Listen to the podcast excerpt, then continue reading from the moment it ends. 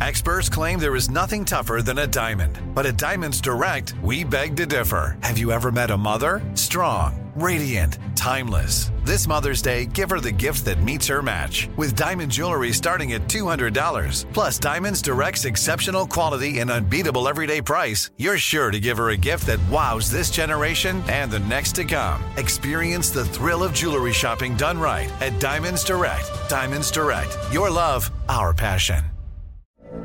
From BBC Radio 4, Britain's biggest paranormal podcast is going on a road trip. I thought in that moment, oh my God, we've summoned something from this board. This is Uncanny USA. He says, Somebody's in the house, and I screamed.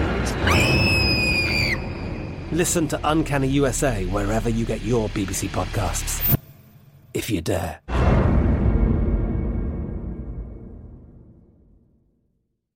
This is your moment, your time to shine, your comeback. You're ready for the next step in your career, and you want an education employers respect. So you're not just going back to school, you're coming back with Purdue Global. Backed by Purdue University, one of the nation's most respected public universities, Purdue Global is built for people who bring their life experience into the online classroom. Purdue Global, Purdue's online university for working adults. Start your comeback today at purdueglobal.edu. Xfinity has free premium networks for everyone this month, no matter what kind of entertainment you love. Addicted to true crime? Catch killer cases and more spine-tingling shows on A&E Crime Central. Crave adventure? Explore Asian action movies on Hi-YAH. Searching for something extreme? Check out skating, snowboarding, and more on Fuel TV Plus, the global home of action sports. And find crowd-pleasing bops on iHeartRadio's Hit Nation playlist. There's new free shows and movies to love every week. Say free this week in your Xfinity voice remote. Hey, this is Christina Quinn. I'm the host of Try This, the Washington Post's new series of audio courses. The idea behind Try This is to become better functioning humans without having to comb the internet for countless hours. In our first course, we learned how to sleep better. Now, we're going to learn how to make our friendships stronger.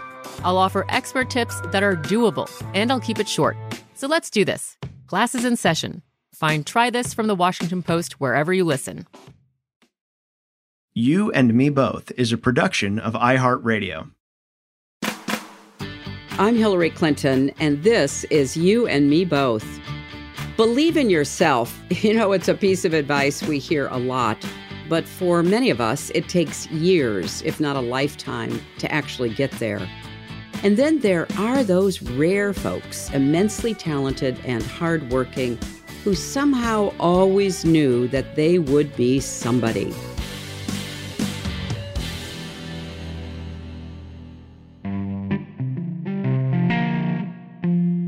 Today, I have the pleasure of speaking with two people who believed in themselves from the get go. Later, we'll hear from the incredibly talented actor, director, and choreographer Andre de Shields. But first, I'm talking to multiple Grammy Award winning singer and songwriter Brandi Carlile. I first discovered Brandi back in 2019 when she performed her song, The Joke, at the Grammy Awards. That year, she was nominated for six, yes, six Grammys for her album, By the Way, I Forgive You. I immediately tracked down as much of her music as I could, and I've been a fan ever since. Brandi grew up in rural Washington state with very young parents who struggled to make a living and provide a stable home. But she was also surrounded by a lot of love and a lot of music. She's drawn on those roots to build a beautiful family of her own with her wife Catherine and their two daughters, Evangeline and Elijah. Brandi writes about all of this in her memoir titled Broken Horses. And that's where I wanted to start our conversation by asking her what it was like to pull up those memories the good, the bad, the wonderful and write this incredibly open, revealing, and compelling book. I had always kind of mined my past for experience and songwriting and things like that, but just in little random bursts without the detail, you know? But when I actually really sat down and kind of meditated on it, everything came back smells and floral prints on couches and, you know, whatever vehicle we happened to have at that time. And just my childhood became really clear and really vivid and it poured out of me. I didn't hesitate. I didn't worry about what I was saying about mom or dad Mm-hmm. or, or, you know, my brother and sister or the way that we lived or what was going on in our lives at that time. I didn't think about embarrassment because I think in the back of my mind, I knew I could always go and take anything out. I could edit anything. And then I just didn't. From what I read, Mm-hmm. uh, not only about your parents, but your grandparents, aunts, uncles, Yeah. you know, there was a lot of love, there was a lot of fun, and there was a lot of unpredictability, instability, and chaos. Yeah. Um, That's true. h- how would you describe your mom and your dad? You emphasize how young they were. Yeah, they were, and in some ways, and I, I mean this as a compliment, are very young. And there's an energy about them and the endless opportunities for adventure and fun, and honestly, mostly chaos. Mm-hmm. There was always this kind of undercurrent of like, well, we're different and we don't have to do things the way other people do them. And it was like a little bit like that film, you know, Captain Fantastic. There was a lot of late night discussion and I was privy to a lot of things that I don't know if I needed to be privy to, but I was also given great wisdom and insight at a really young age. And for some reason, I just feel like I knew what to do with it. And that kind of narrative of like, we're different, we live different, was what made not being at the same schools or having a lot of different houses or a little bit of upheaval not just okay, but what I thought would be a preferable way to grow up. Right. And right. looking back on it, I don't know that I don't feel that way now. I feel a pull all the time to raise my kids eccentrically with a little bit of chaos, a little bit of spontaneity, a little bit of we don't know what's going to happen. And um, my wife makes me resist it. But I don't want to leave your childhood yet because you also describe the very serious illness you had as what a four year old. yeah. Can you talk about that? Yeah, when I was four years old, I uh, contracted uh, meningococcal meningitis and presented as really, really sick. But my mother was really young. I want to say like 20 at the time, and knew right away that something was wrong. But she was the kind of mom where she thought something was wrong all the time. You know, she had the speed dial, if they even had that, you know, in 1980, what would this been, 1985, 2 4 nurse. and she told my dad that something was really wrong and, you know, he didn't believe her. And my mom was on the phone with 2 4 nurse, and 2 4 nurse asked my mom to have me touch my chin to my chest, which I guess is like a telltale sign that somebody could have meningitis. And it made me pass out. And I just remember waking up in the back seat of the car on my way to the emergency room and wound up being in the hospital in a coma for um, quite some time before I came to and didn't get out of there till after my fifth birthday.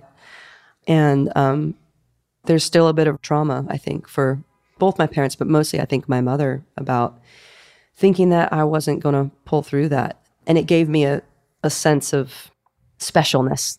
You know, I was the first grandchild on both sides of the family and and everybody had this kind of Brandi's got a mission thing and it gave me a quite inflated sense of self-importance. What was your earliest memory of making or listening to music? Because the other part of the book, which I love, is that you had a somewhat musical family. And I see pictures in the book of you as a really little kid, all dressed up. You're on stage, you're singing. What are your mm-hmm. earliest memories? There's music on both sides of my family, country music and bluegrass mostly. My dad's father played dobro and followed bluegrass bands around in his RV, and I didn't get to spend much time with him musically. He was a quiet guy that, you know. But on my mom's side of the family, her dad was a cigar salesman and a country music singer and yodeler. And he was a very outward personality, big influence that I think about and hear in my head all the time to this day. But he died really young of ALS, which is the worst Oh, disease in the world. And uh, when he died, kind of the last thing he did, whether he knew it or not, was light a fire in my mother to continue on the music. And she did. She took all that grief and that little bit of money and got a PA system mm-hmm. and put together a band and started singing and thought to include me and my brother. And so I was like seven or eight years old the first time I got on stage. and sang a Rosanne Cash song, Tennessee Flat Top Box, at this place called the Northwest Grand Ole Opry. I just want to be a cowgirl. I love that. Well, I also really love your mother's gutsiness that she got that PA system and put herself up there. That is really making yourself vulnerable. And I think it's another real tribute to her as a mom that she knew to include you. Yeah, and she was really good. She looked great, huge hair. You know, Mhm. she fixed my hair and put our clothes together and everything. And she just, yeah, she'd always tell me she'd be sitting in the front row, just going, "Move, Brandi, move your body. Stop wrapping the mic cord around your hand." Oh, God. We're taking a quick break. Stay with us.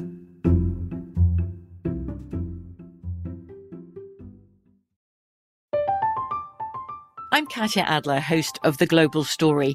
Over the last 25 years, I've covered conflicts in the Middle East, political and economic crises in Europe, drug cartels in Mexico. Now I'm covering the stories behind the news all over the world in conversation with those who break it. Join me Monday to Friday to find out what's happening, why, and what it all means. Follow The Global Story from the BBC wherever you listen to podcasts.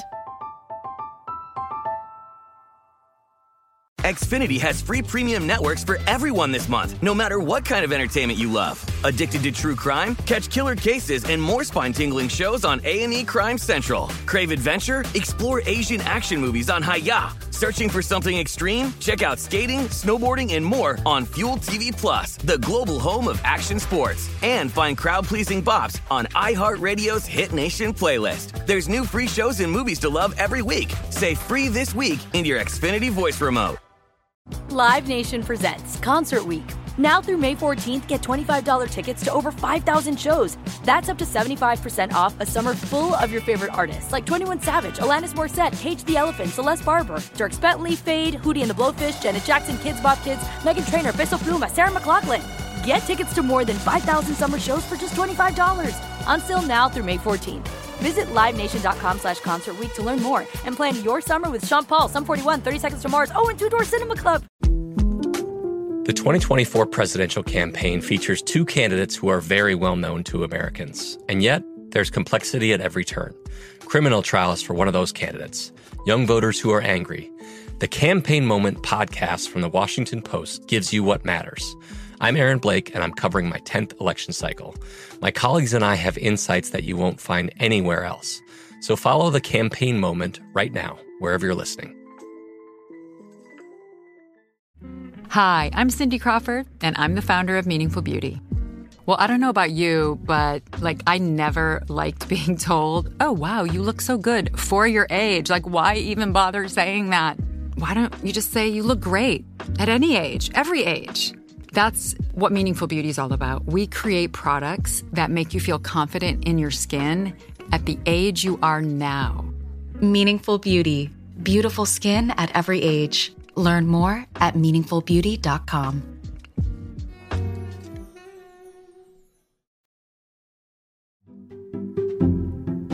The other thing about your upbringing is that, you know, you grew up in a religious family, in a religious community. Yeah. Um, and I really like the way that faith and spirituality run through your story. hmm Like yours. Yeah, like mine, exactly. And how it evolves. And it was so touching to me and heartbreaking to read your description about a pastor refusing to baptize you. I guess because he knew you were gay. Yeah. And insisted that you renounce, literally renounce yourself in Yeah. order to be baptized. And you rightly refused to do that. Can you tell that story? Yeah, he really knew I was gay. Like that's really one of the hardest nuances about that story is that he really knew I was gay. Like I was totally unapologetic about it. I presented that way. I brought my little girlfriend to church. I, for some reason, I don't know why I didn't expect that. Um, It was in the sermons. It was in the subtext. You know, I did have a sense of audacity that I can't. I would love to reconnect with actually. Um, but yeah, he did, and there was like a. Well, the Baptists are very big, by the way, on public declarations. Oh yes, right. Converting to possible public humiliation. And I already liked being on stage. So, you know, I went up to the front of the church on, on one Sunday and said I'd like to be baptized and was applauded and hugged and given a schedule of, you know, going to lunch with the pastor and learning the things I needed to learn in the scriptures and understanding what was going to take place, inviting people, and then got to the church that day to be baptized. And our town and our family and our friends kind of filled the church. And the pastor at the last minute asked me, which was I thought was really strange, asked me if I quote unquote practiced homosexuality.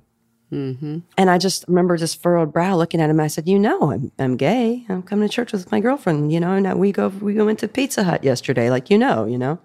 And chose that moment to tell me that he wasn't going to baptize me, and I had to kind of run out the church in front of everyone. And it's probably one of the biggest humiliations in my life. Without trying to wrap it up into a attractive box and say that everything's fine now, without that experience, I wouldn't have known how much support I actually had. Mhm. How upset the people that came to see that happen for me were, how upset my dad was. And I always felt I was kind of gay 90s accepted, you know, kind of like, we accept this, but don't put it in our face kind of thing. Right, right. Until that day and everybody becoming so upset.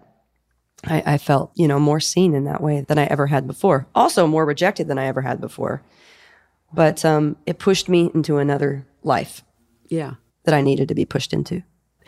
But also from that time forward, you really threw yourself into your music. And thinking back to being put on the stage as this, you know, little girl, three decades of performing and of writing. How has your relationship to to music evolved over that period of time? Well, I don't know. I mean, I think that's the moment that music became mine. And I just, I, I had to really separate my soul from some things, you know? And so I started getting interested in getting on an airplane. I started getting interested in going to a big city, meeting different kinds of people, and less and less interested in country music. I remember that night of my botched baptism, I call it, putting my little CD player, Jeff Buckley's Grace, on repeat on Hallelujah, just over and over and over and over again. And it occurring to me like, I want to leave. Yeah. And I want to write, I want to write a song like this. I don't care if it's a 12 minute song. a longer song for a longer story. But I also love the way that you found some extraordinary music icons that became mentors. I mean, the the kind of relationship that you describe with Elton John from a far, far distance. There you are in Washington State, Elton's, you know, in England or Atlanta or wherever he might be. And you are discovering this extraordinary human being, to Mhm. say nothing of his, uh, you know, almost cosmic talent. I fall in love with Elton John over a sixth, fifth, sixth grade book report about Ryan White, never hearing a note. I loved him because of his contribution to this boy's life who died, I think it was in 1991. It's in the 90s. He died of AIDS. He had hemophilia. He contracted AIDS through a blood transfusion. I did a book report on him in school. I chose the book myself. You didn't even know what the book was about when no, you saw his I just saw a cute boy on the book, and I picked it up in the school library.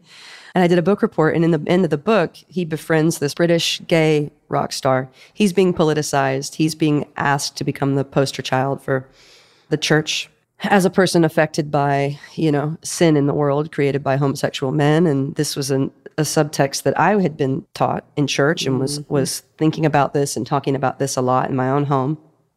And here's this new perspective in a book, thank God. And in the end, he meets this rock star, and this rock star's got a couple songs that are mentioned in the book, and he sings a song at this kid's funeral called Skyline Pigeon.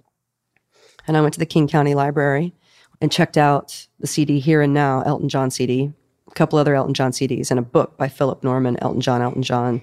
And I dove into this rock star. And before I ever heard him sing, I was already obsessed with him.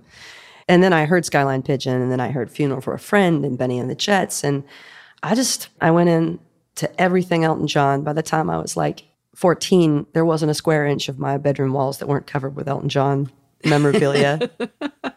I made homemade Elton John jewelry. and Oh my um, gosh. I, I began playing piano. My parents got me a $80 Toys R Us Casio keyboard and totally changed my life. And yeah, now he's like, he's my friend.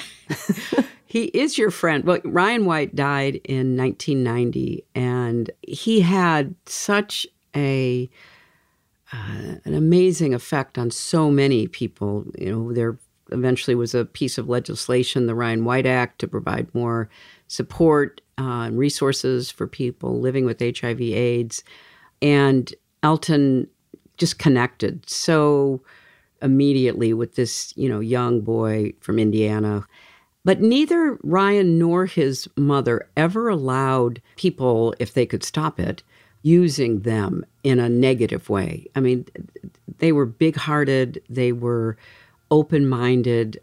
And I want to just make one other point. You got that book about Ryan White in your school library. Mm-hmm. There are people right now yep. who want to take a book like that out of public school Mhm. libraries. You know, impressionable children shouldn't be learning about Ryan White. You know, it's just another perfect example among countless examples of why, you know, we have to stand up for the right of kids to, you know, seek out and find information. And obviously a school library is one of the, you know, best ways to do that. When and how did you finally meet Elton in person? First of all, that's a really, really good point. And books like that that I had access to in my school sculpted a lot of things about my life. And that's just one of the many that gave me, you know, the worldview that propelled me forward in really, really big ways.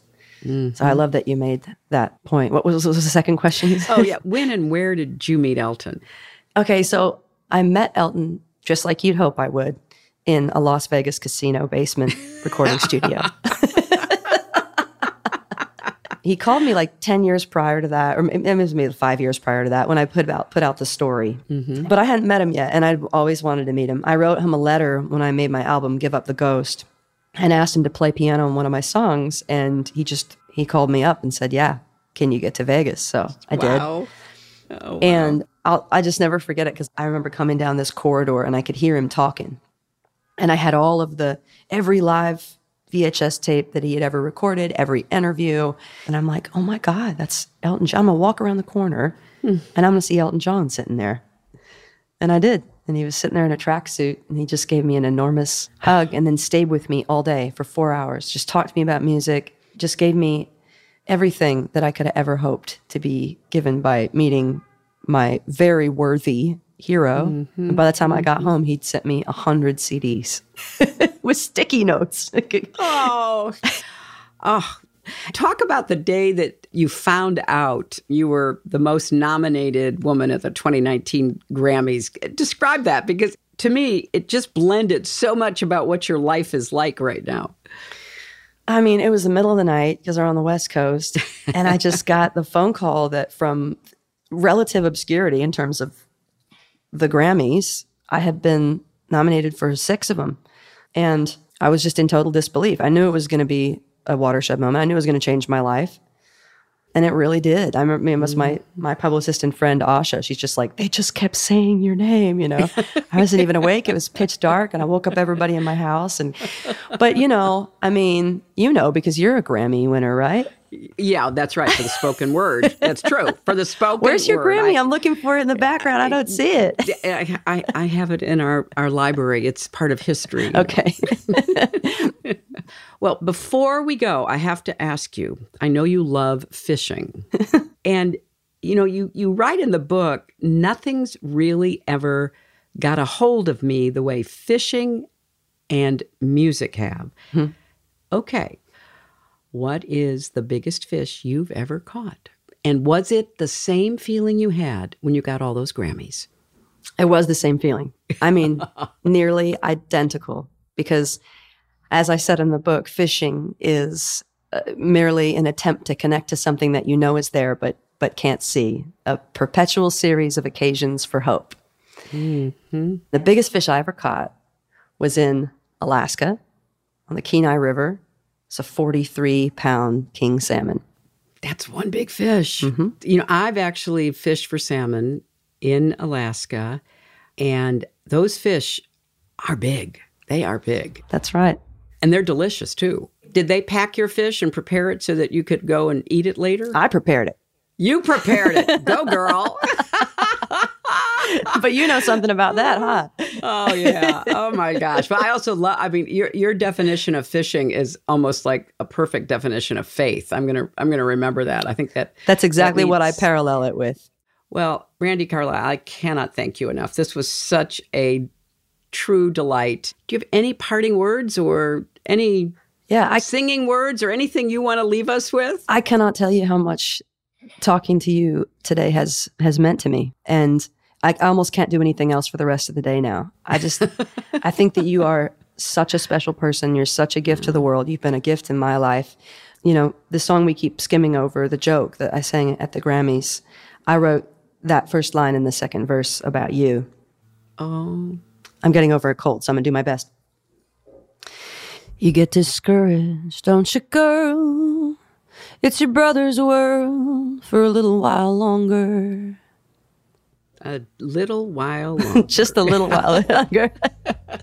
Not too much. Thank you. Thank you.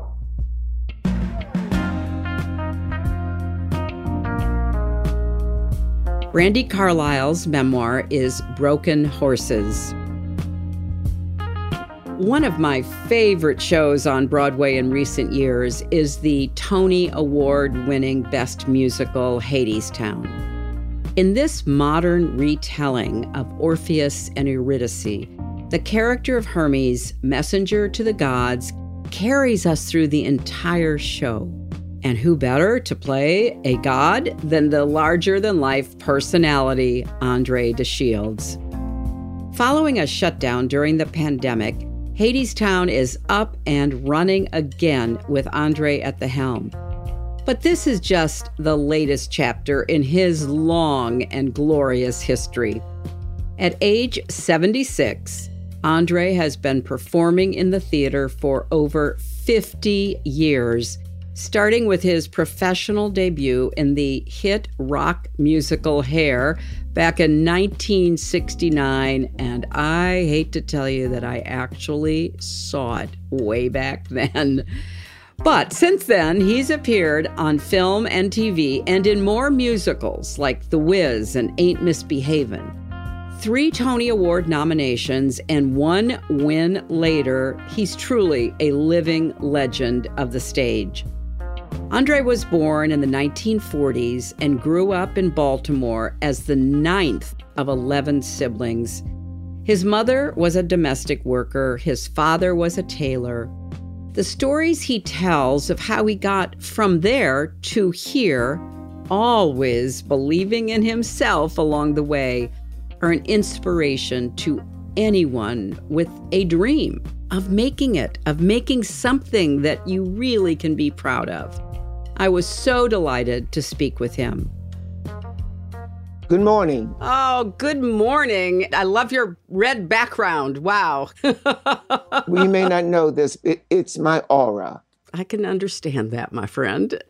You know, I was um, privileged, as you know, to see you in Hadestown, for which you won a Tony in 2019. Yes. As you marked your 50th anniversary of working on the stage. And I want to go back to the beginning because I want our listeners to have a little idea of where, you know, you come from, uh, what your roots are. I think it's really a great American story, but it's more a tribute to your energy and your resilience and your determination and your aura. So, what type of kid were you, Andre? Uh, were you shy? Were you somebody who liked attention? I know you were one of 11 kids. My roots are in Baltimore, Maryland, Mhm. and I would not describe myself as shy. Mm-hmm. I would describe myself as secretly ambitious. Mm. I come from meager beginnings, and that was my impetus to achieve. There were very few of us who lived in the innermost of the inner cities in Baltimore who dared to dream. We were not encouraged to dream. We were not encouraged to be ambitious. We were not encouraged to think that we could have a slice of the vaunted American pie. But that was my first conscious thought. I want my slice of the American pie. Did anyone in your family know about your dream, encourage your dream? Yes, everyone knew about my dream. I shared it with everyone.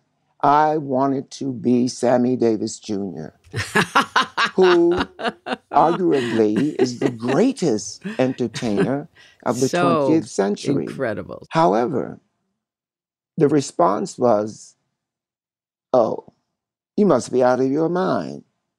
So when I didn't get the visceral support, I thought, well, let me put this in my vest, close to my heart. Let me keep it there so it wouldn't be sullied. So, Andre, tell us about your parents. They clearly had some kind of influence on you, as all parents do, one way or the other. And tell us about that. When I was old enough to have an adult conversation with my mother and father, my mother shared with me that her life's dream was to be a chorus girl. And I thought, what?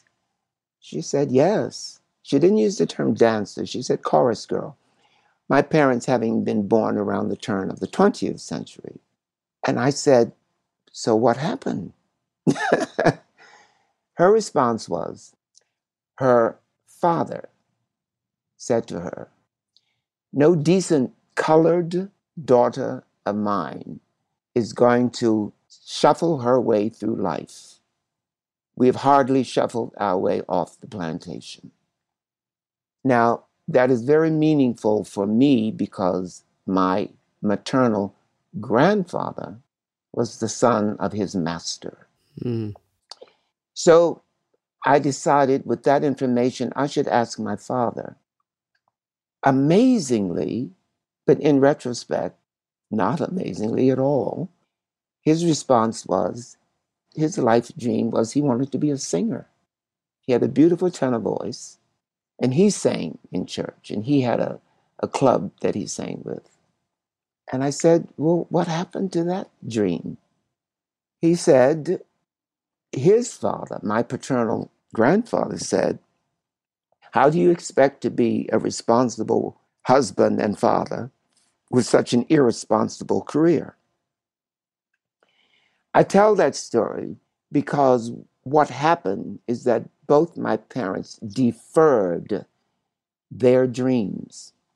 I believe that I am the manifestation of those deferred dreams because from the morning on a cold January day that I was evicted from my mother's womb, that was imprinted on my spirit. You are the manifestation of the deferred dreams of your parents. I've never had a question about my path in life. That's a great manifestation. I knew that in order to overcome these invisible but seemingly insurmountable walls that we build around ourselves when we are constantly told that we cannot achieve and that there is a demarcation in the society that says you stay where you are. There is no mobility. Yeah. Right? Yeah. Right. And and you know, sadly, it is as you just said, sometimes from the people that you're living with, people who love you, who are afraid for you. And they want to protect you. They want to protect you and they unfortunately often evidence that in a way that you know, kind of tries to pull you down or push you back so that you don't get out into that world where you will get hurt. And then, of course, on the receiving end, you've got people who are, you know, not expecting much or who are outright, uh, you know, prejudiced and biased against you and your dream. I want to say something about protecting people. Hmm. I know it is meant for good. Mm-hmm. But you cannot protect an individual from himself. You cannot protect an individual from his ambition. You cannot protect an individual from his destiny. You have to encourage an individual, especially when when he's young. You Mhm. must say, go forth and be the most authentic individual that you can. hmm I want to ask one la- one last question about this. So, when was the first time you performed in public and you knew that the dream was not just a dream you kept close to your heart? It could be your reality. After the dream that I was protecting, I had the epiphany, and that was seeing the film Cabin in the Sky. Hmm. John Bubbles Sublett, when I saw his performance in Cabin in the Sky, the quiet voice that lives in the core of our souls and speaks to us only the truth, said to me, Andre, that's what you're going to do. Because all of a sudden you had an epiphany because, you know, there's that old saying, you can't be what you can't see. Exactly. And you saw it. I saw it. So, as a young, precocious Negro boy in Baltimore, mm. You know about the Society of Friends. Yes, I do. They came to me through the Central Scholarship Bureau and said, You're a young man with potential. We would like to offer you a scholarship to go to college. The condition is that you must attend the college of our choice. Hmm. I jumped at the opportunity. The first child in the family to go to college. Wilmington College in Wilmington, Ohio. Mm-hmm. A pristine, intimate Quaker school. And when I was going to college, and I know you'll remember this, it was de rigueur to do your junior year abroad. Mm-hmm.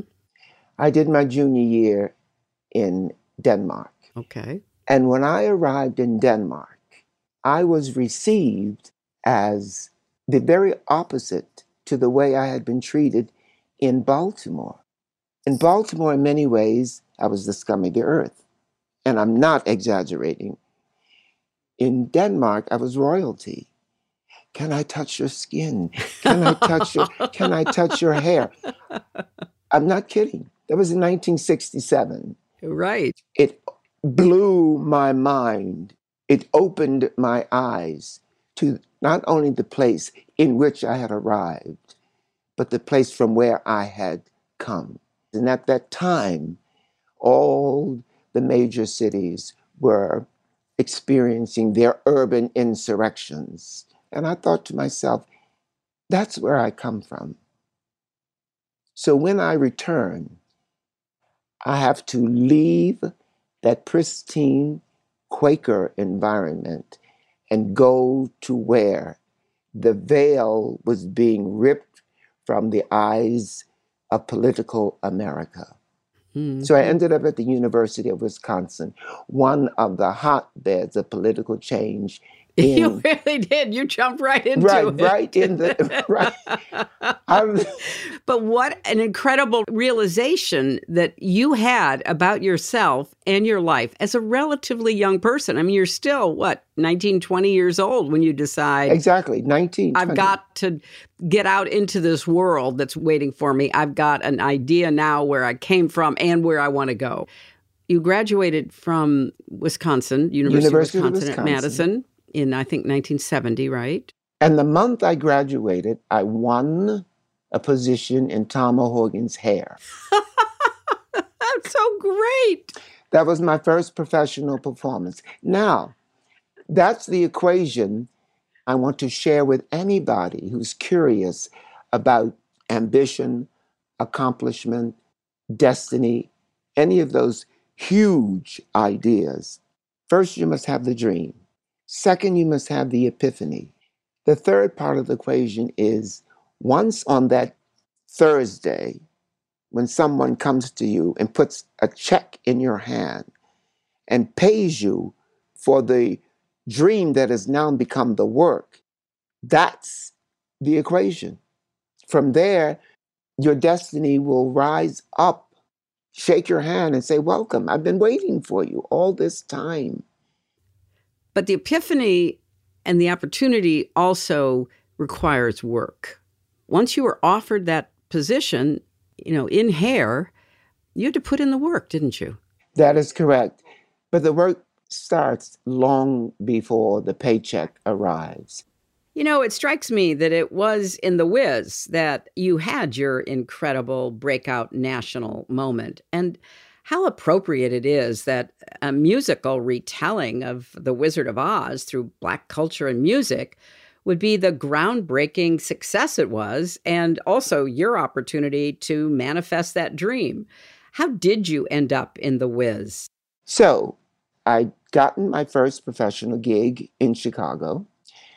We're in the early 70s now, and we are creating an off loop theatrical experience, which is tantamount to what we call off Broadway.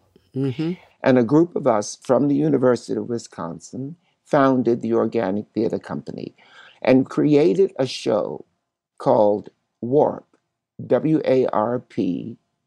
It's a science fiction show. Producer saw it and thought, wow, this would go well in New York. He brought us to New York in 1973. We were summarily dismissed by the New York critics, and the consensus was listen, you dirty foot hippies, go back to Chicago. now, when the company returned to Chicago, I said, guys, I love you all. You've been my family for four years. But now that I'm in New York, I'm going to take my chances here. And by the grace of four women friends of mine who were in New York working, and these four women would allow me to couch surf. Take care of my cat and you can sleep on my couch. Wash my dishes and you can sleep on my couch, and that sort of Mhm. thing. As my mother would say, I didn't have a pot to piss in or a window to throw it out of. but I was right. But I was in Camelot. All I had to do was to discover my coat of arms, if you will. Ken Harper, the producer of The Wiz, cast his net. We are looking for the actors who would essay these roles. I got an audition.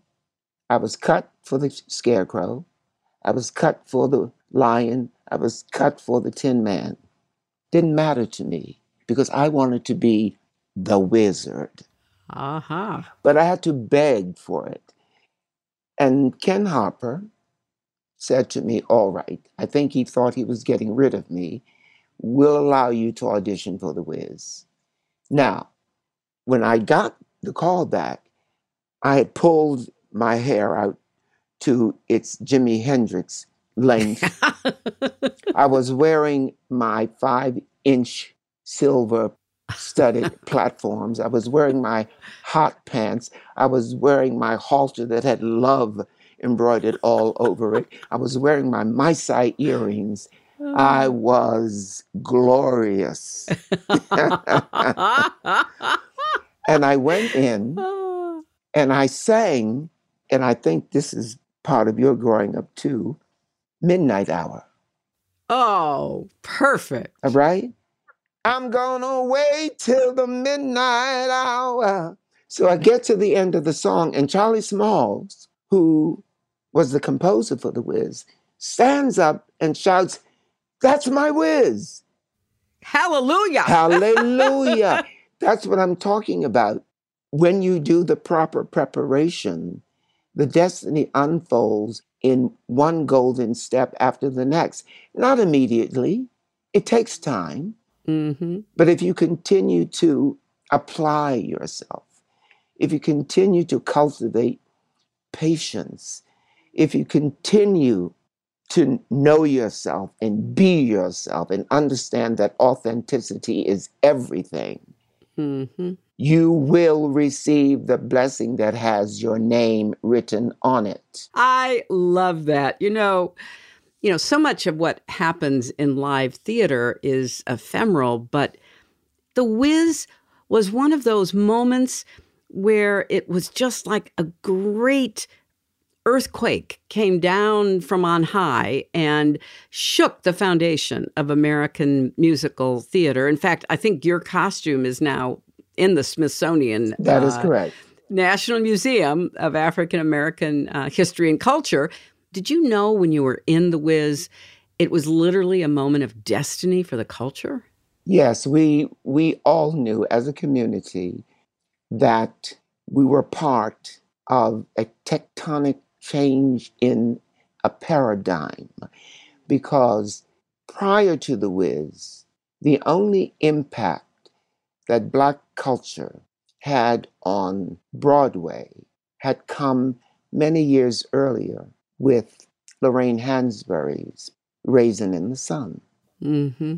It was time that the traditionally inhospitable terrain of the Great White Way mm-hmm. underwent the conditioning for what we now call diversity, equity, and inclusion.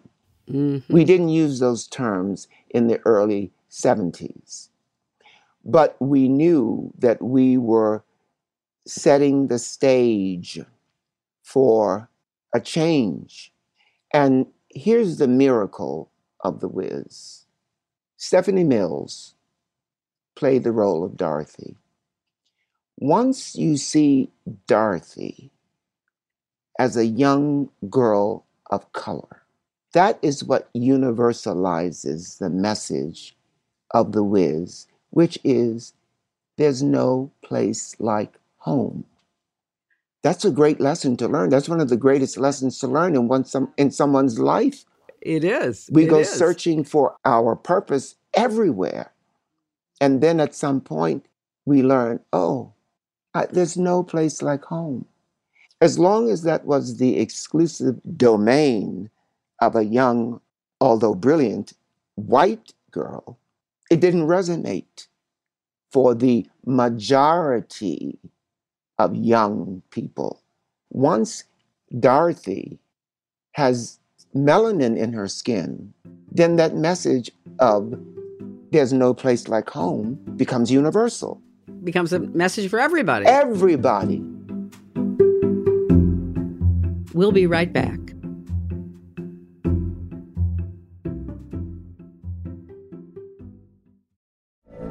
From BBC Radio 4, Britain's biggest paranormal podcast is going on a road trip. I thought in that moment, oh my God, we've summoned something from this board. This is Uncanny USA. He says, Somebody's in the house, and I screamed. Listen to Uncanny USA wherever you get your BBC podcasts, if you dare.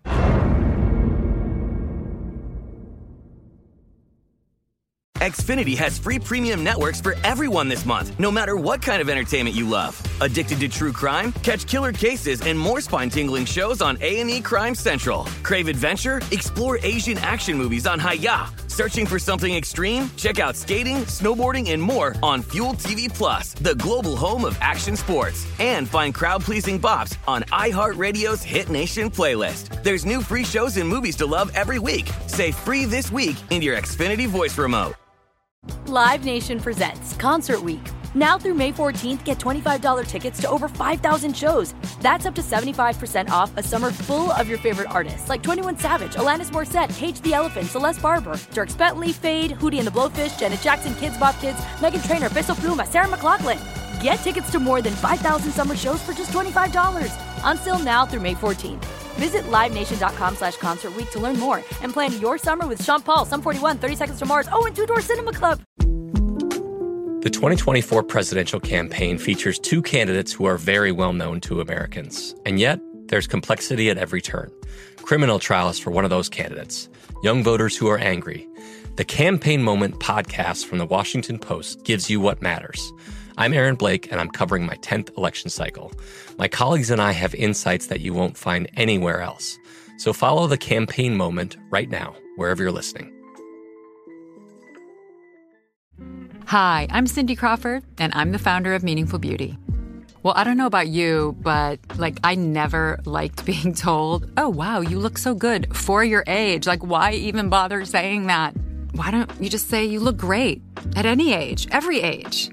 That's what Meaningful Beauty is all about. We create products that make you feel confident in your skin at the age you are now. Meaningful Beauty. Beautiful skin at every age. Learn more at meaningfulbeauty.com.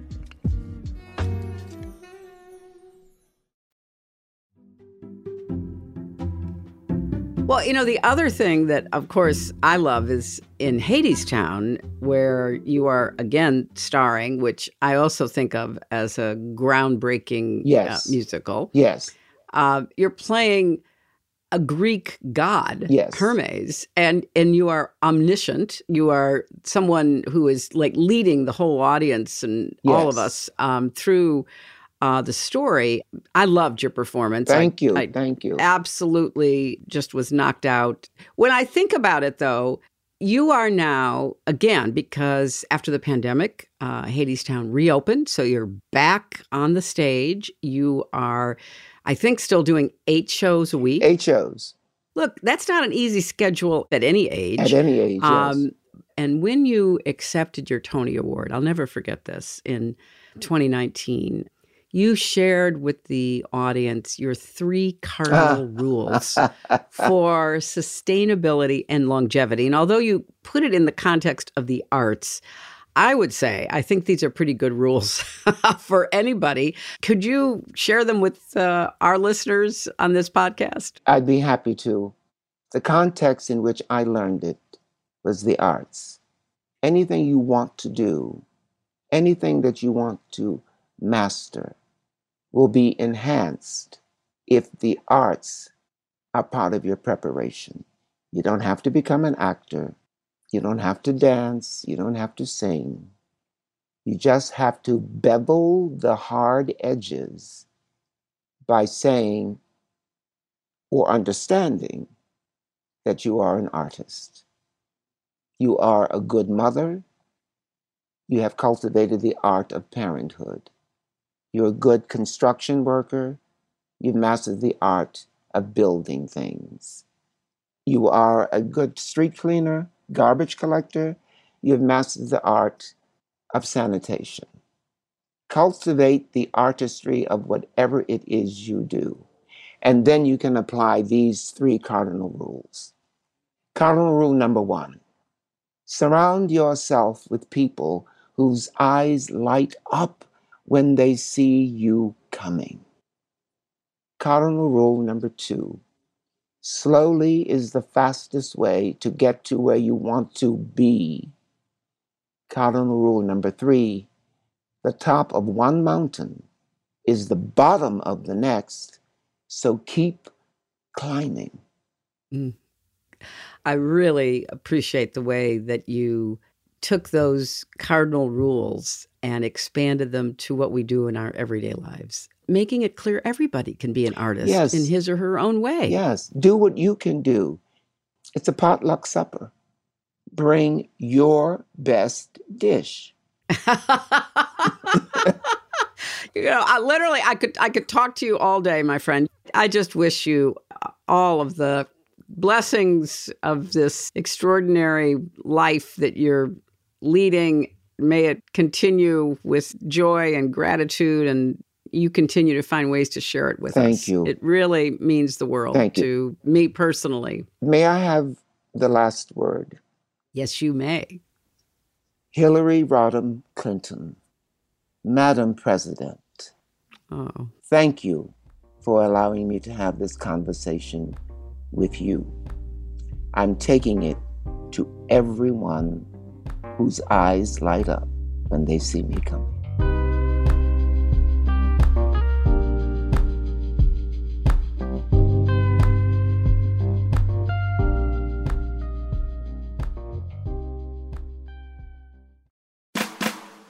You and Me Both is brought to you by iHeartRadio. We're produced by Julie Subrin, Kathleen Russo, and Rob Russo, with help from Huma Abedin, Oscar Flores, Lindsay Hoffman, Brianna Johnson, Nick Merrill, Lona Valmoro, and Benita Zuman. Our engineer is Zach McNeese, and the original music is by Forrest Gray. If you like You and Me Both, tell someone else about it. And if you're not already a subscriber, what are you waiting for? You can subscribe to You and Me Both on the iHeartRadio app, Apple Podcasts, or wherever you get your podcasts. Thanks for listening. And as Andre says, keep climbing. I'll see you next week.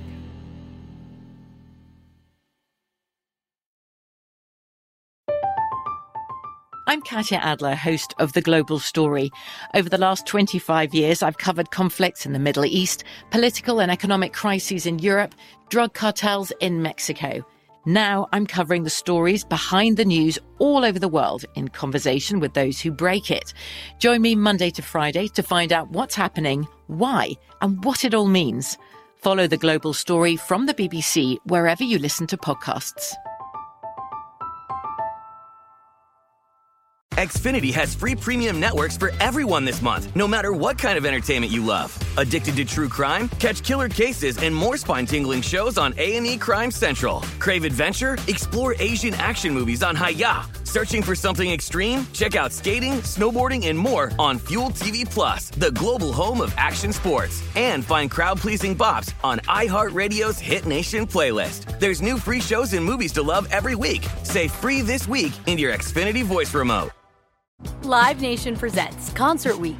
Now through May 14th, get $25 tickets to over 5,000 shows. That's up to 75% off a summer full of your favorite artists like 21 Savage, Alanis Morissette, Cage the Elephant, Celeste Barber, Dierks Bentley, Feid, Hootie and the Blowfish, Janet Jackson, Kidz Bop Kids, Meghan Trainor, Peso Pluma, Sarah McLachlan. Get tickets to more than 5,000 summer shows for just $25. Until now through May 14th.